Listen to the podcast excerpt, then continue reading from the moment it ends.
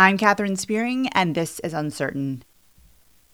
It's Spiritual Abuse Awareness Month, and this is our last episode of January 2024. My guest today is someone who has become very, very special to me. Her name is Connie Baker. She is a therapist. She has a book for survivors of religious abuse. And Connie was our very first guest speaker at our very first in person event back in October.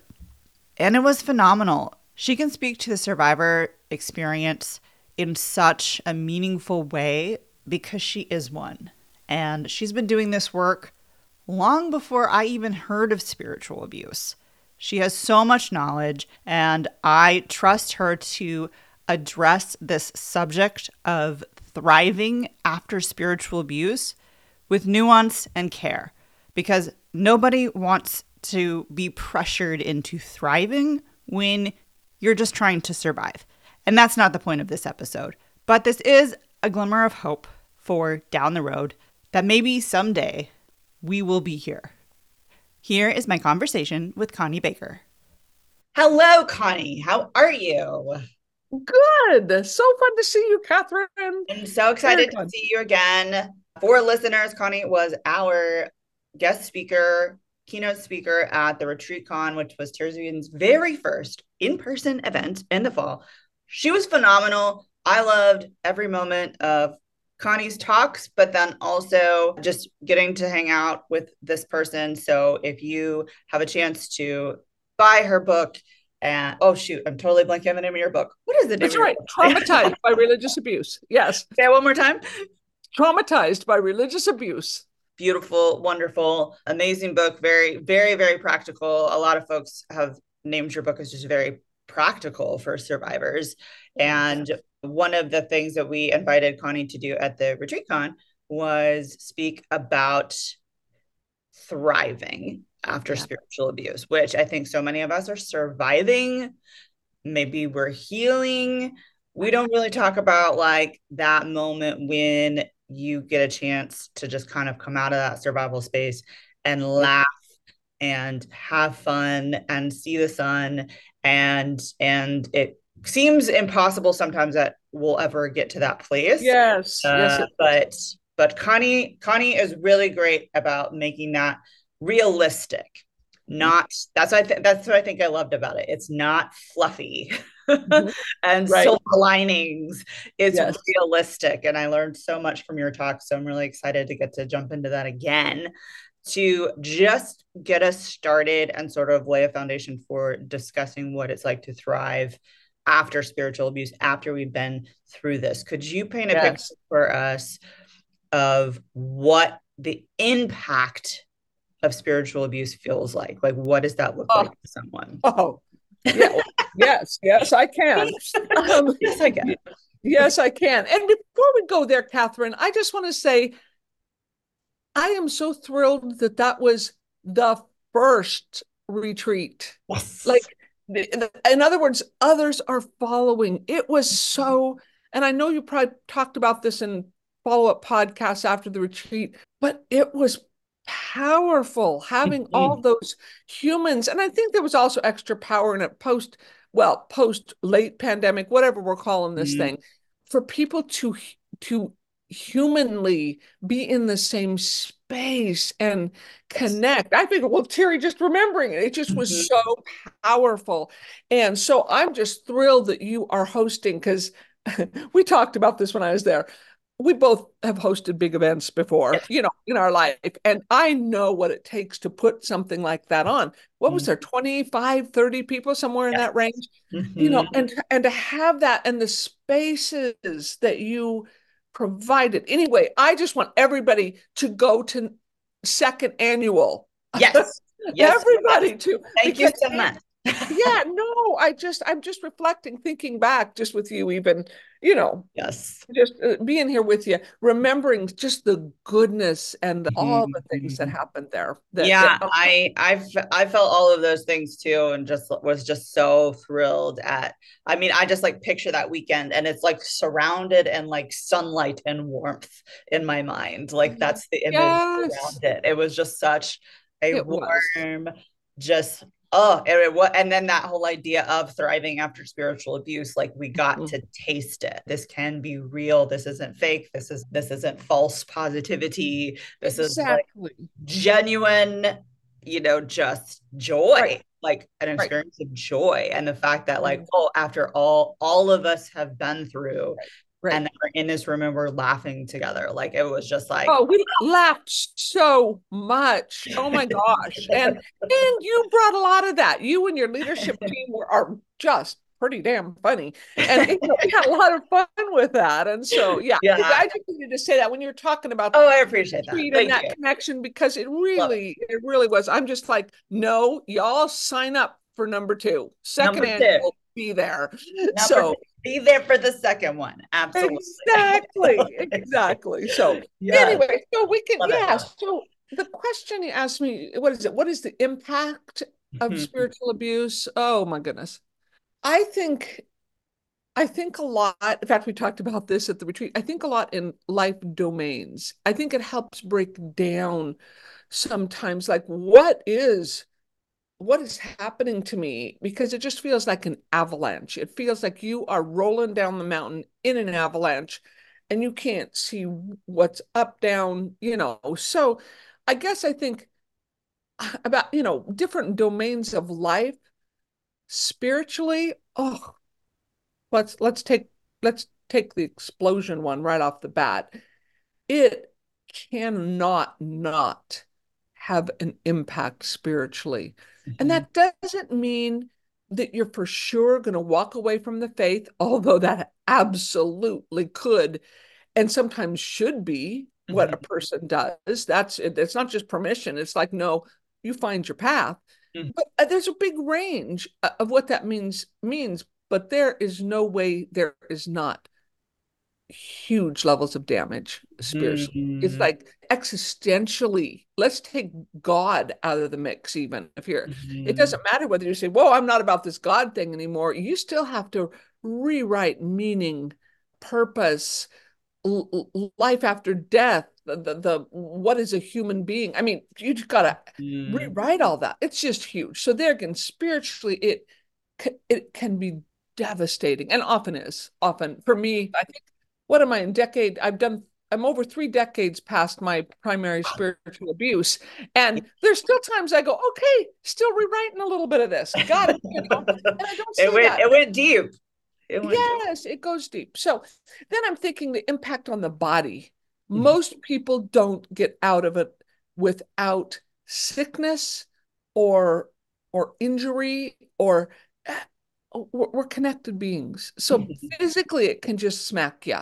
In so many ways there, and I'm not going to elaborate, but just to help people think through what is the impact, you know? Mm-hmm. Then you got the emotional, psychological, which most people go through 1st mm-hmm. And it's like, right, that's yeah. true.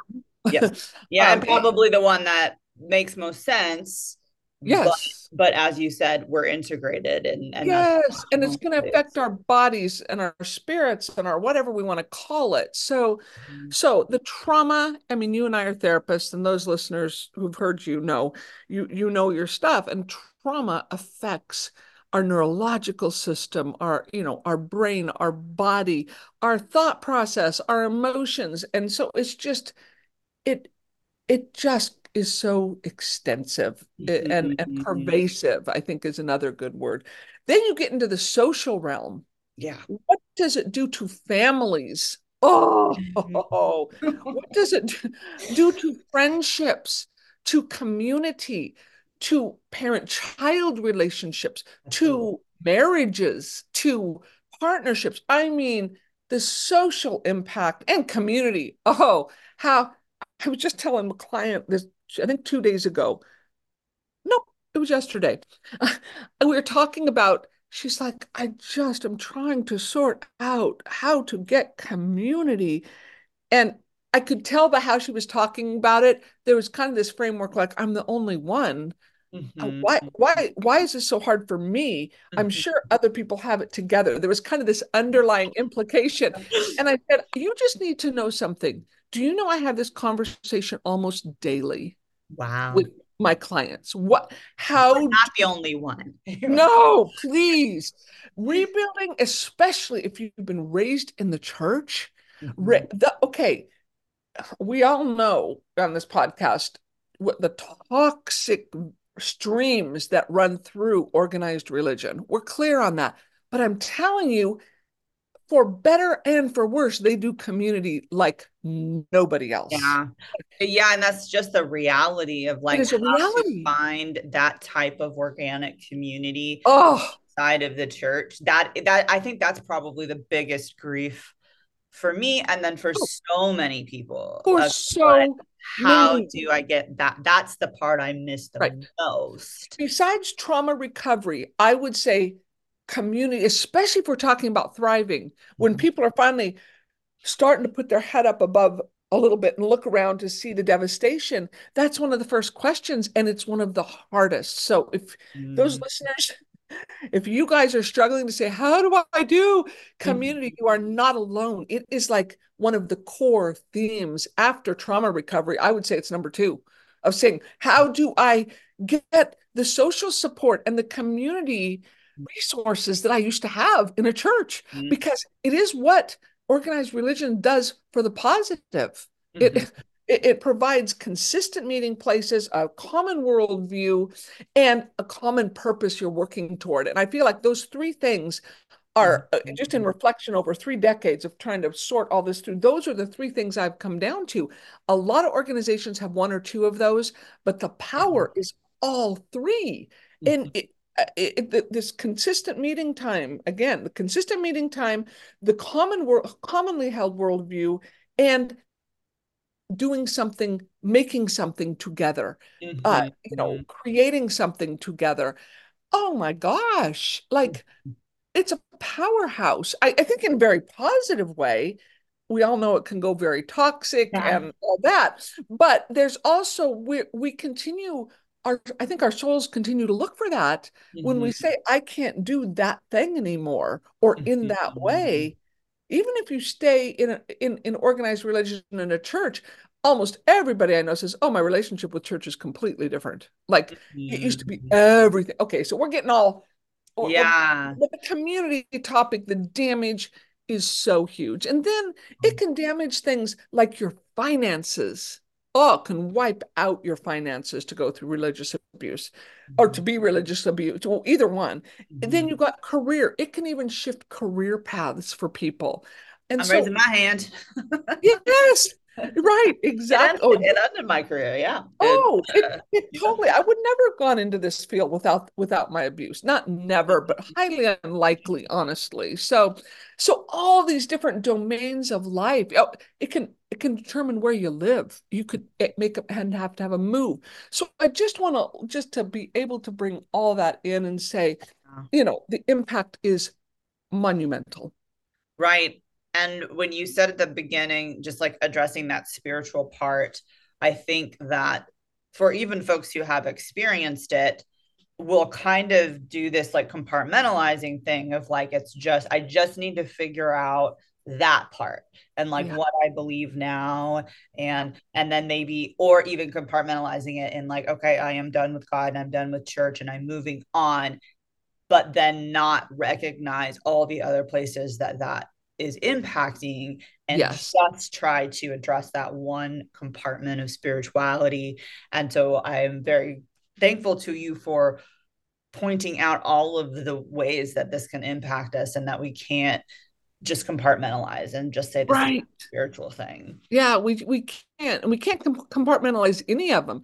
Even even when you talk about mental, you know, you and I are therapists, when we talk about the mental emotional realm, you can't compartmentalize that because we're hooked to physical bodies and we're hooked to worldviews and existential ideas and money. And it's like, no, you know, whatever it is, th- that part alone, if that if our brains and neurological system take that hard a hit, it's going to have it's going to have bleed over into other domains. And so yes, but I totally agree. Often because that's how our brains are trained to think all spiritual, to be very compartmentalized and say the Mhm. spiritual is the most important. And I think that's I think that's fine to think that, but it's not the only. Mhm. It, you know, and and to say, oh, I'm just going to figure out. We can cuss on here, right? Yes, figure out my shit in the spiritual. I'm thinking I'm just going to say it um, in the spiritual realm. Get it together there. Will just make everything okay. It's like, oh, mm-hmm. you've taken a lot harder hit than just a spiritual issue and that's huge i'm not minimizing it i'm just saying it's it does not stand alone which is what exactly what you're saying yeah. And then I also appreciate you highlighting the, the financial part too, because I think that that's a, a place that is sort of a hidden impact of it. And, you know, maybe your career and you like switch jobs or you get a new job or you switch careers or you move or you, or right, maybe you have to make a physical move, right? Yeah. It, yeah. Or you, you didn't, or your job wasn't impacted and you weren't like on staff at a church or something and you were still able to do your job, but then the physical impact that leads to potentially having to go on meds or yes. or getting ill as you mentioned yeah. or having to go to therapy and pay for therapy like hey. i mean i just think of like how much money i've spent on therapy in oh decade i'm like i could have bought a house with that money totally so much money that has gone Absolutely. that i am very believe was very well spent I don't regret spending it, but at the same time, it's like that that is a massive a one of the reasons cost. why yeah. And one of the reasons why Tears of Eden, we offer our support groups for free because there are so many other things that people have to spend money on to recover. Yes. We don't want to give you another thing that you have to spend money on in order to yes. recover. So yeah, I really appreciate you highlighting highlighting all of those things for us. What are some of the initial steps that you have seen people take in that healing journey? You may already know this, but the Uncertain Podcast is the affiliate podcast of Tears of Eden, a nonprofit that serves as a community and resource for survivors of spiritual abuse. This podcast and the work of Tears of Eden are supported by donations from generous listeners like you. If you're enjoying this podcast, please consider giving a donation by using the link in the show notes or visiting tearsofeden.org/support. You can also support the podcast by rating and leaving a review and sharing on social media. If you're not already following us, please follow us on Facebook at Tears of Eden and Instagram at Uncertain Podcast. Thanks so much for listening. And now back to the show. What are some of the initial steps that you have seen people take in that healing journey? Common common things that people will do once they have come out of this really horrendous experience? What are some yeah. of the steps? Oh, that's a great question. Well, you know, I'm a therapist, and so one of them is they they're coming to therapy is one yeah. of them. And you know, and let me say something. I truly don't believe that therapy is the only way to heal. I truly don't. I think there are people and there are resources and there are eh, online resources there are so many things that can help us heal. Mm-hmm. And a lot of times people go, Oh, Connie, you know, that person, oh my gosh, they so need to go to therapy. And, you know, and and I'll be like, You need yeah, therapy. yes, exactly. Well, I, I see why you're saying that. Yes, indeed. but but really, there's also therapy is one piece of a pie in mm-hmm. healing. So, and sometimes it's a really essential pie and uh, part of the piece of the pie, and sometimes it's not that essential a piece. Sometimes people do a really good job of doing their own work using other resources. So, what I see is people, you know, what they start doing, part of it is they start actually processing their own story in mm-hmm. some way or another. They're like, okay, what what just happened to me like, I know I was just in an explosion or an avalanche, whatever we want to call it. But, like, what happened? How did it happen? How did it happen to me? What happened? A lot of times it's not even clear what exactly took place. All I know is I'm bleeding out an artery and mm-hmm. I don't know exactly what happened. Was was I in a car wreck or was it a tornado? mm-hmm. or was it an avalanche or how did i get here so i think mm-hmm. processing the story is is another thing that people really start doing when they just like survive the first initial blow. Yeah. saying either I'm distancing myself or I'm getting out or whatever Mhm. form that takes. I think those are a couple really big things right off the top. They start, and to heal and thrive, they start having to make connections with other people who get it somehow. And they may not even fully be other survivors, although I think that's super helpful and healing. But at the beginning, it just may be somebody who has a good sense and and Well, uh, validate that was a big deal. yes, That was really painful. Yes, exactly. And that was traumatizing. And wow, how did you survive that? The validation feels like such and and they and I think most people in some way or another start getting educated about it. And Yeah. that's the answering what happened. And I Mhm. know my book, I always say I wrote to me at 25 years old.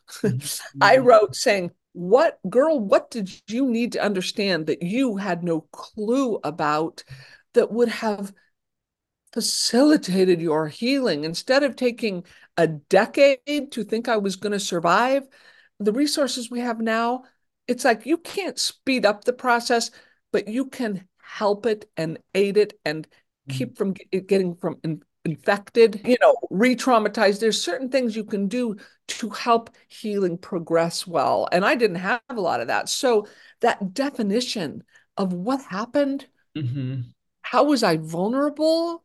I'm a strong, you know, Yeah. I'm a strong, competent person. How did how did this happen to me? I'm a leader. Yeah. How, Yeah. how did this happen? So, you know, all of those things, I think sorting out the story, getting validation from other people who go, whose eyes get wide and they're like, what did you go through?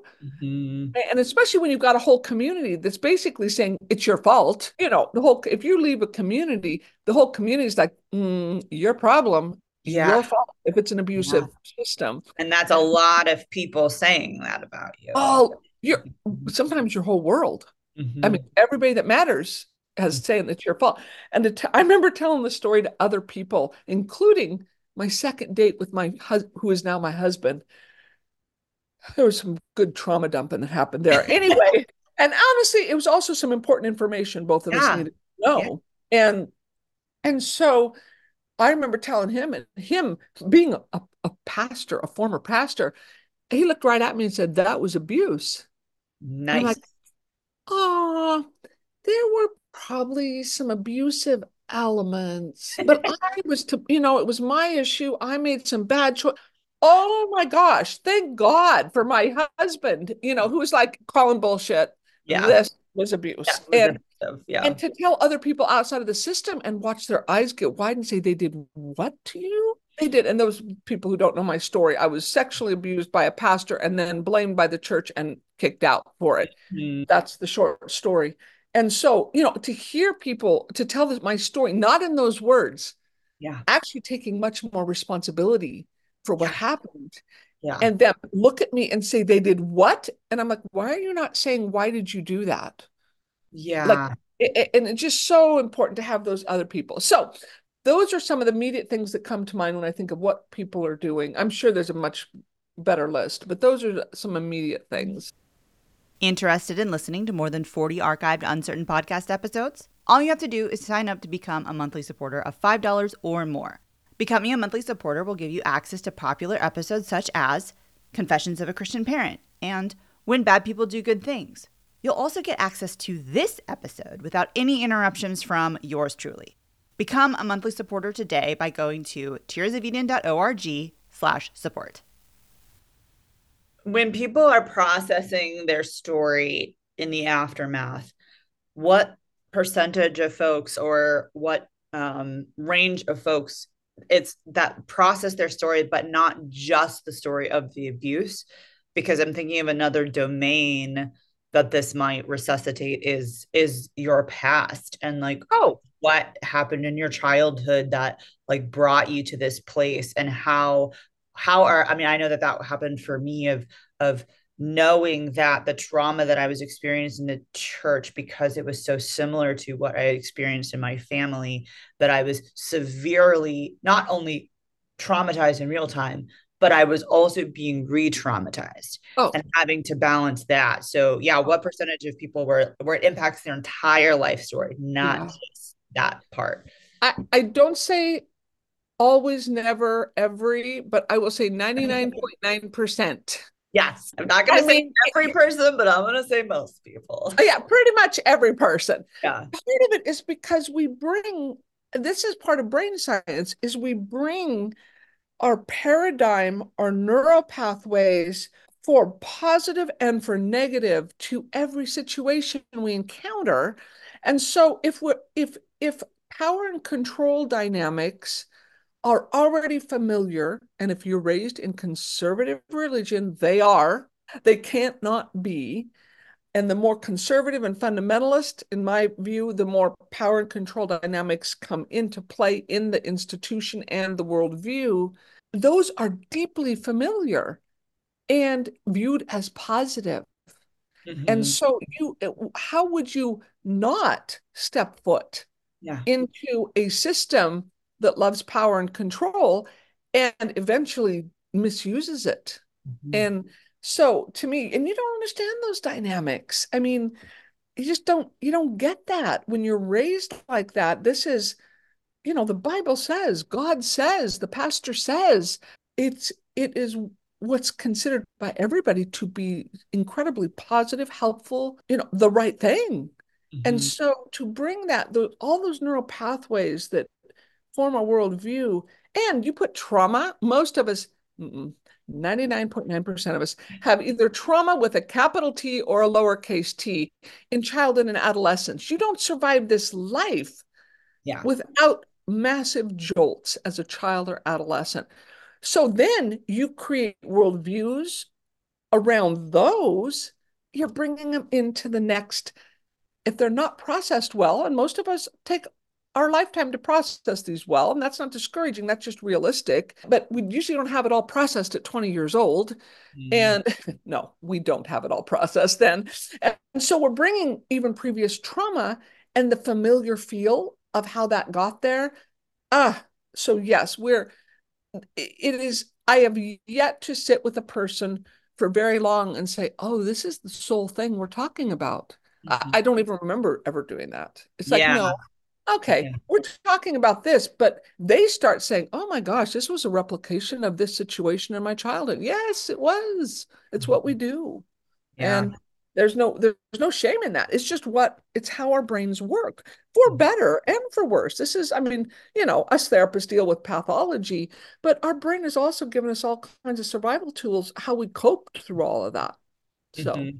Yeah. And those things can sometimes even help too, like the process of just like recognizing that something is helping us recognize something is wrong or helping mm-hmm. us uh, helping us wake up mm-hmm. um, and that that those experiences are can also be just really can be helpful and and are resources that we can tap into as we are in that healing process. And I don't want to skip over the healing process as we jump into thriving. So I just want to create a disclaimer of like when we talk about thriving, this is this is like a way to just provide some fu- future hope not yes. a way to put pressure. We're not saying you need no. to be here or you need to be here at a certain time. No, in fact, no. some people shouldn't be here yet. Yeah, yeah, yeah. Not, you don't want to thrive yet. right, right. You know, it's that would, you know, and I use physical metaphors all the time, but that's like, you know, when I was going through cancer and treatment saying, you need to start training for a marathon, girl. It's exactly. like, no, no, it's not. You just need no. to get through your day. That's what exactly survive today. Make sure you're getting something in your stomach. Make sure your nausea meds, you know, whatever mm-hmm. it means. It's not time to do a marathon. We're, but we're talking about a level of robust health in the future that's possible, mm-hmm. and that's where I just yeah, I, I, I remember at the retreat, I said, "How many of you?" No, I said, "How how are this us talking about thriving land or something to that effect?" Because I knew there were going to be people there going, "Oh, shut up! I don't want to bragging." I'm like, about that. and and good for you. That's right, because your system is telling you this is premature, mm-hmm. and and just take it as that. Say, yeah, I'll hear this, you know, have listen to these two yapping about thriving. Yeah. But I also think it could be it's a hopeful beacon too to say absolutely you're going to be able to. And and some of you listening, I know are are either on the verge or starting to say, I think I'm past survival mode, and it will be your time to hear some of this. And mm-hmm. yeah, and and one of the the markers of trauma is feeling stuck yeah. and to have this vision of like it will not always be this way yes. like there is a time in the future where you will laugh again and you yes. will thrive that can help unstuck us yes and, exactly. and that's the point of this this episode not to say you should thrive no why aren't you thriving yet no. absolutely not no no, lo- no. i'm so glad we're talking about that because yeah it's like now, some of you, and I think it'd be, it's great for people even right now to take a breath and say, how do I feel about this topic? What, and most of the time, what mixed feelings?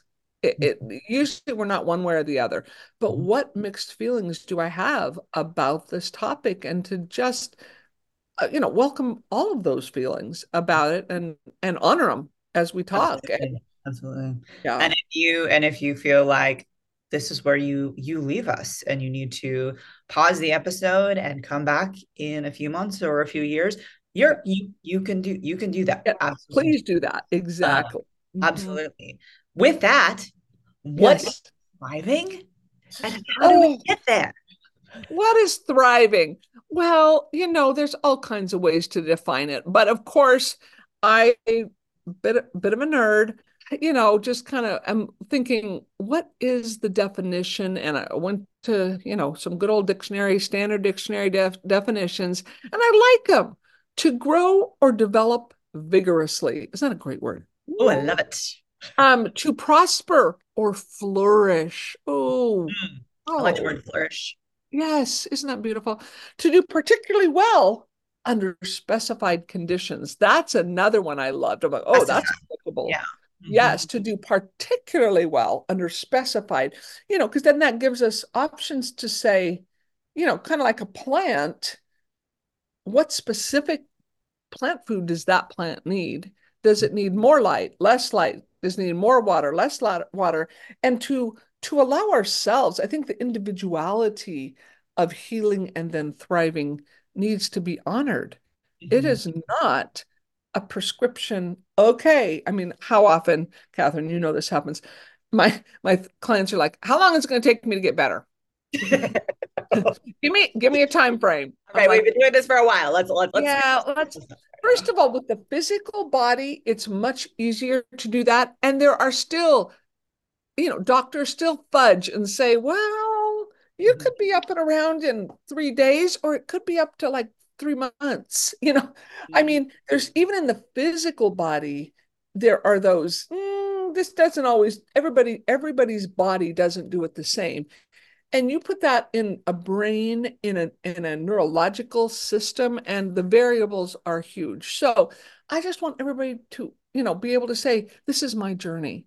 I mean the downside is we can't say okay process your story in month one do this in month two. You know it doesn't work like that. First of all life happens right? I mean yeah. So and so to come back and just honor this is my path. And something you said earlier too we often feel very stuck in trauma recovery but most of the time, and I will say this is most, I would say, but I would say 19 out of 20 times when my clients say I'm stuck, I'm like, oh, okay, that's kind of that's important to look at. Are you stuck? So let's take a look. So are you exactly where you were a year ago? Oh, no. Not oh gosh, no. Oh. Then maybe this isn't stuck Mm-hmm. They hate this because, especially the ones who've been with me a while, I feel stuck. Don't say it. I know. Don't because, it. Yeah, don't say it because it's just taking longer than we want to. Mm-hmm. Yes, we would like to feel better tomorrow. Thank you very much. It's like, so, so to honor the fact that this takes time, and often if we're not moving quick enough, we say, I'm stuck. Mm-hmm. And it feels like stuck, but let's look at actual progress. And sometimes I'll say, Are you exactly the same place you were even three months ago? No, Connie, I'm not. You know, I mean, they're like, mm, whatever. But but I want to honor the stuck feeling because it is there. But let's not call it actual stuck because that's actually not where we're at. So how did we get here, Katherine? We were talking about oh, oh, I don't know, but I was really tracking with you. good. Good. So I just felt like I was thriving and how do we get there? What is yeah, what does thriving look like? And then how do we how do we get there? That was the yeah. original question. Good. Okay. So what's thriving?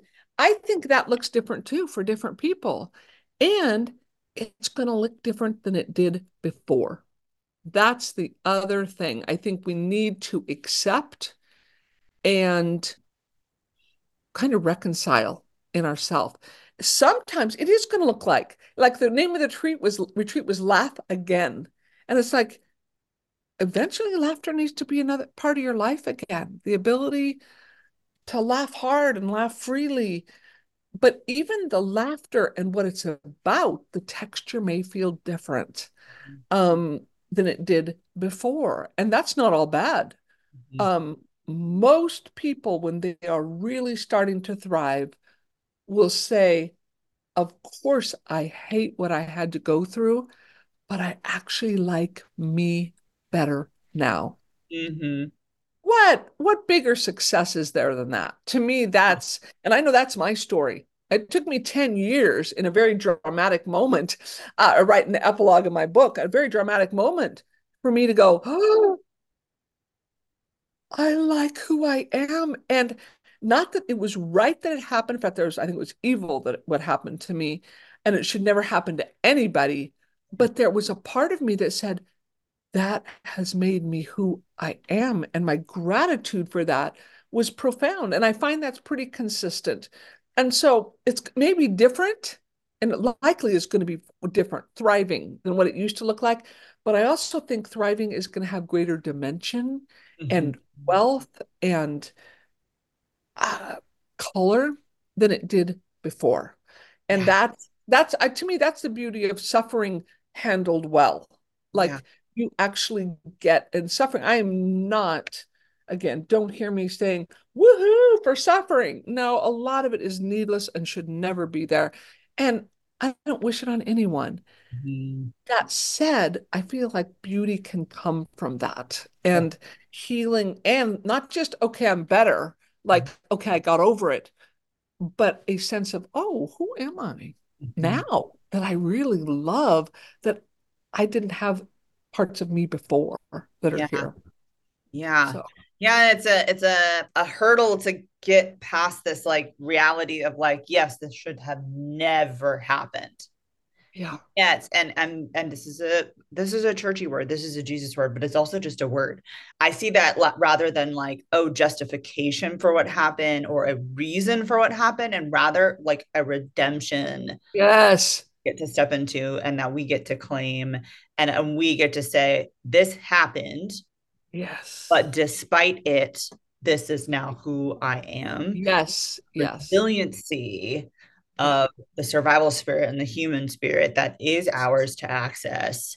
Yes. And that abuser or abusive system does not get the final word. No.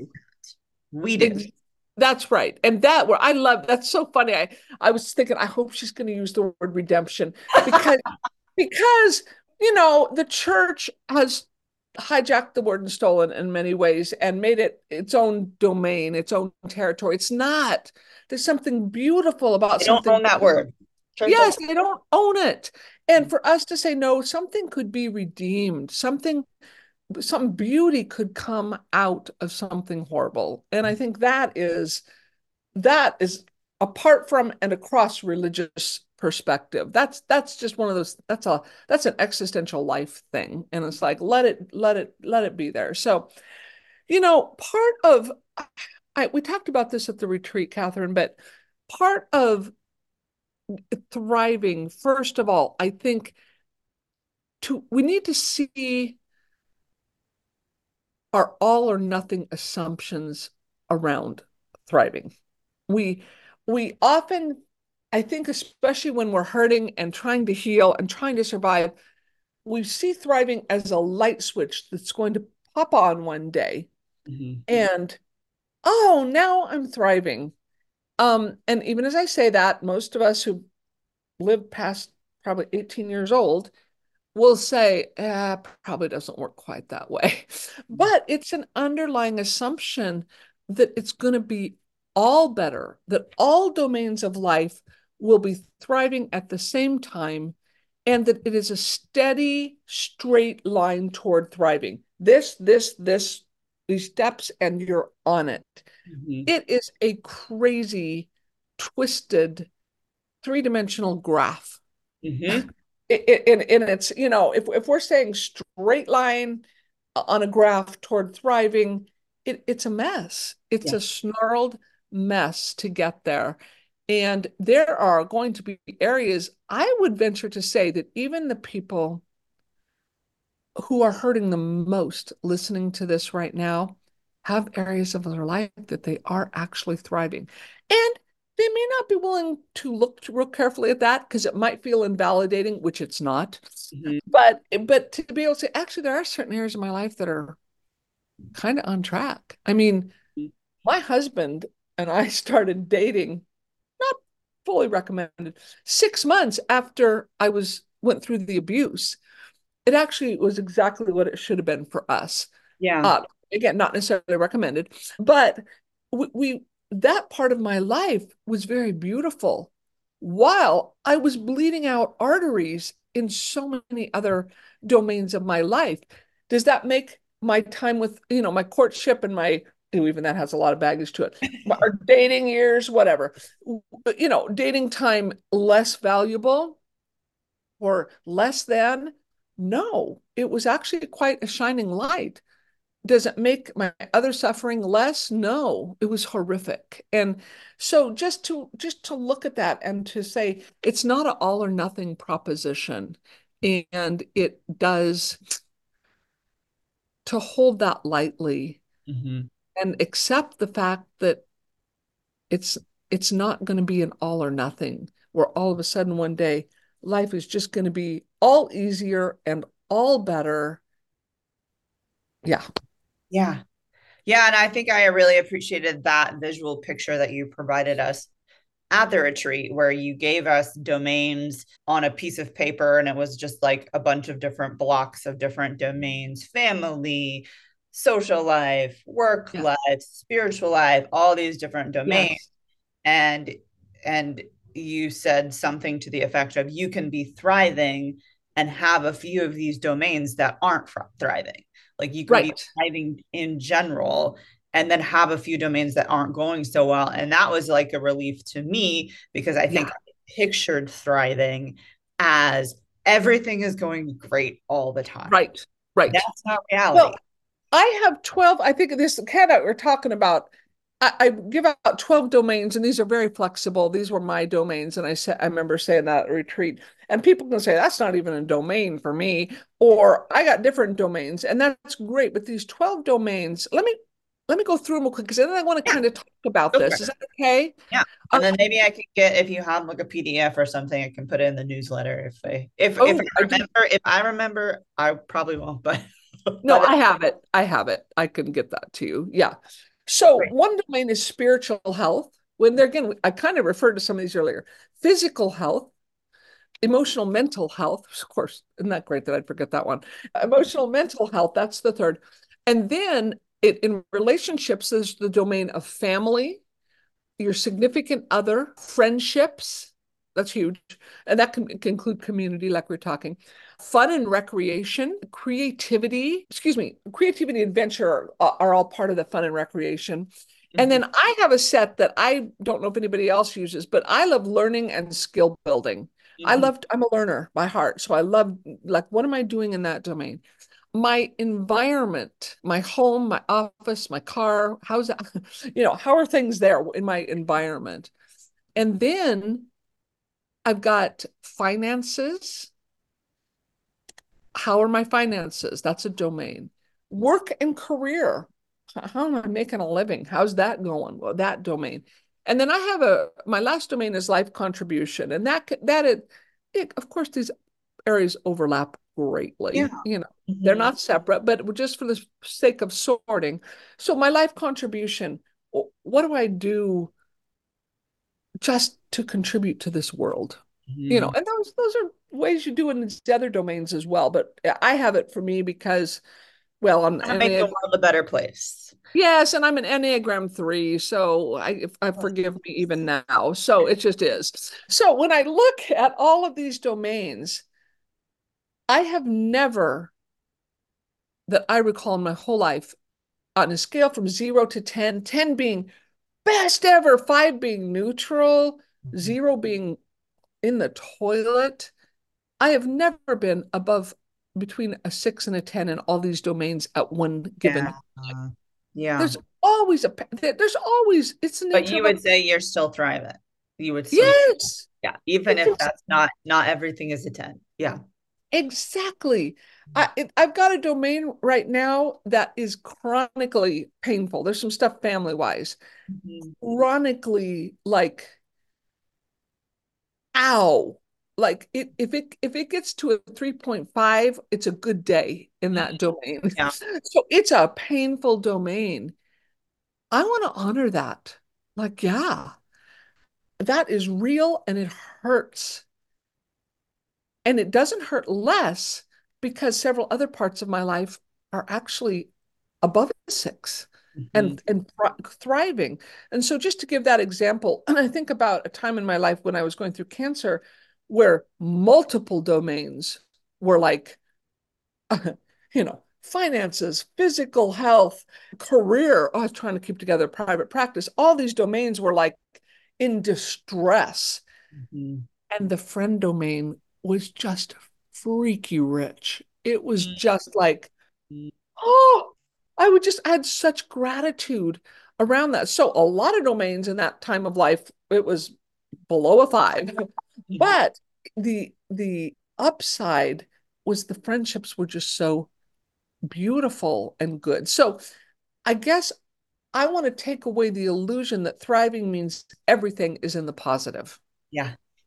Yeah as we wrap up, if someone is listening to this and they're like, okay, I think I'm crawling out of that survival and I'm, you know, my head's kind of coming up and I'm able to just maybe see a little bit of sunshine. What what are some recommendations, resources that you would recommend to that person to start moving towards coming out of that survival space? one of the first things I can think of, and there again, I don't want this to be triggering because it can have some baggage with it, but this is brain science. This is not religion. Mm-hmm. And that is gratitude. I think reinforcement of what is actually going well. First of all, to allow validation for all the stuff that's hurting. Like eh, eh, we have this Western mindset that it's got to be one cancels out the other. It's both and. Yeah. That, that's life. But to go with gratitude, not no shoulds here. What no what should I be grateful for? Get that out of your head. Mm-hmm. But what are you actually grateful for?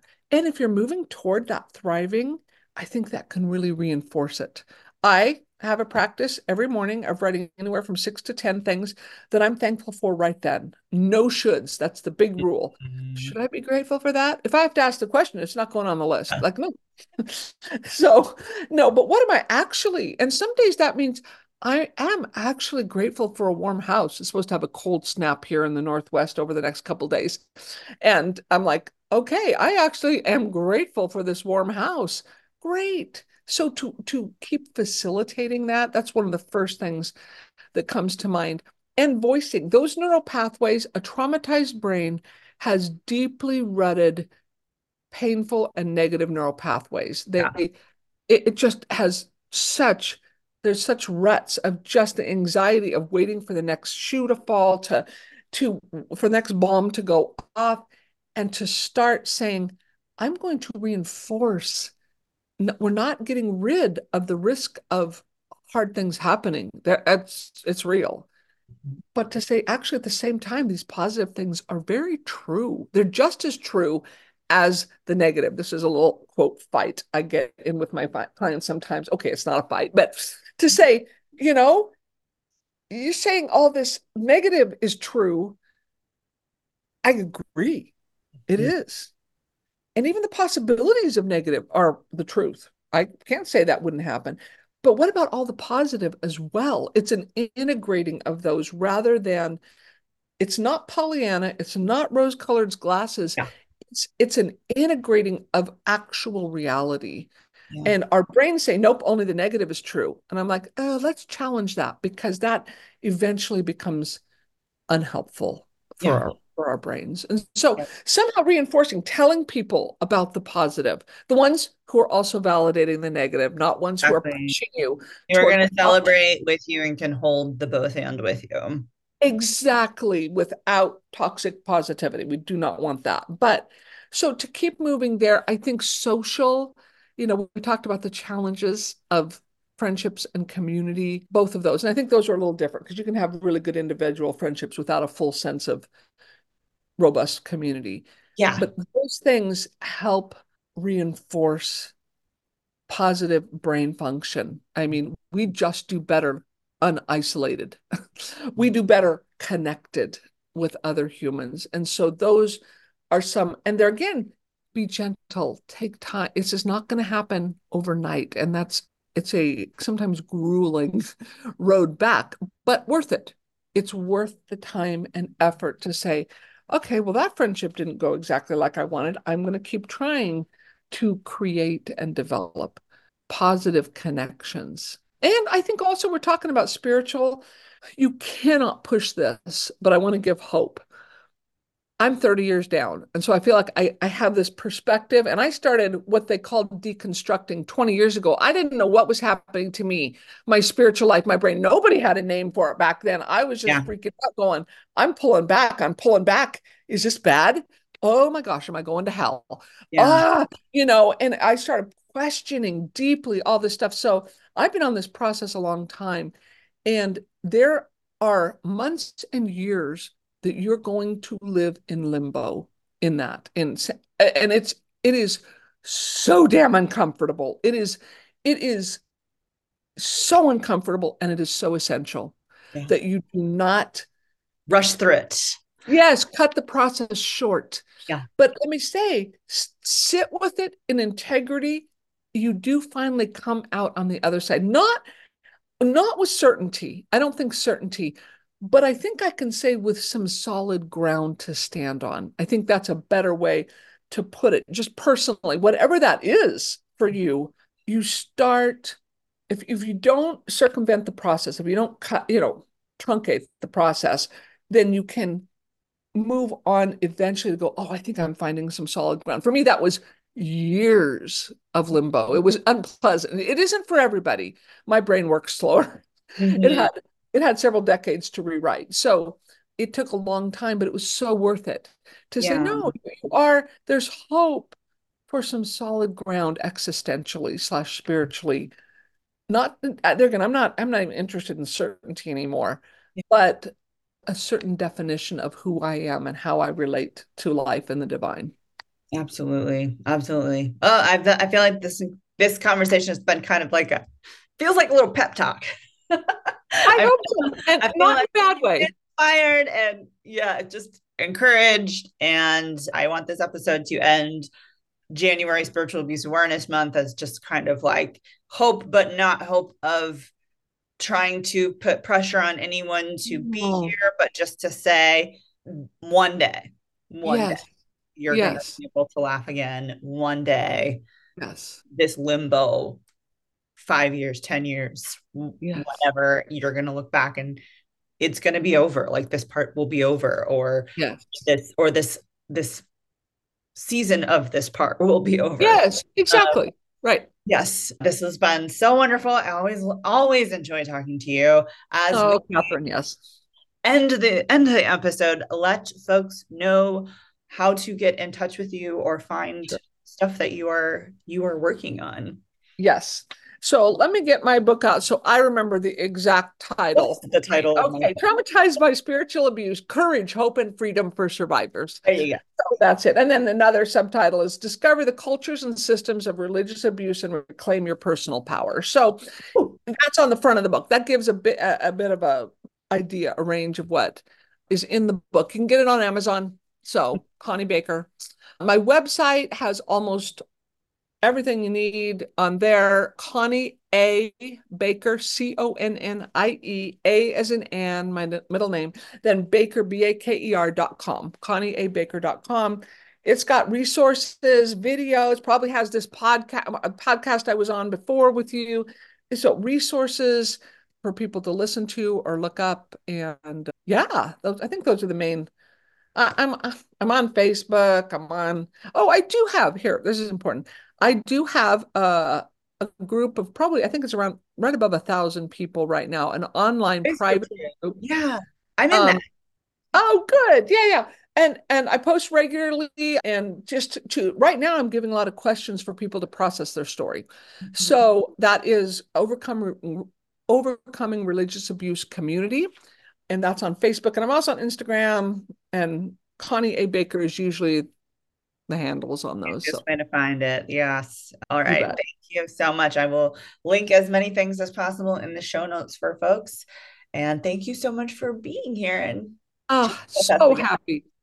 Always, ha- always a privilege. Thank you, Katherine. Thank you. Uncertain is produced, recorded, edited, and hosted by me, Katherine Spearing. Intro music is from the band Green Ashes. I hope you've enjoyed this podcast, and if you have, please take a moment to like, subscribe, and leave a review. Thank you so much for listening, and I will see you next time.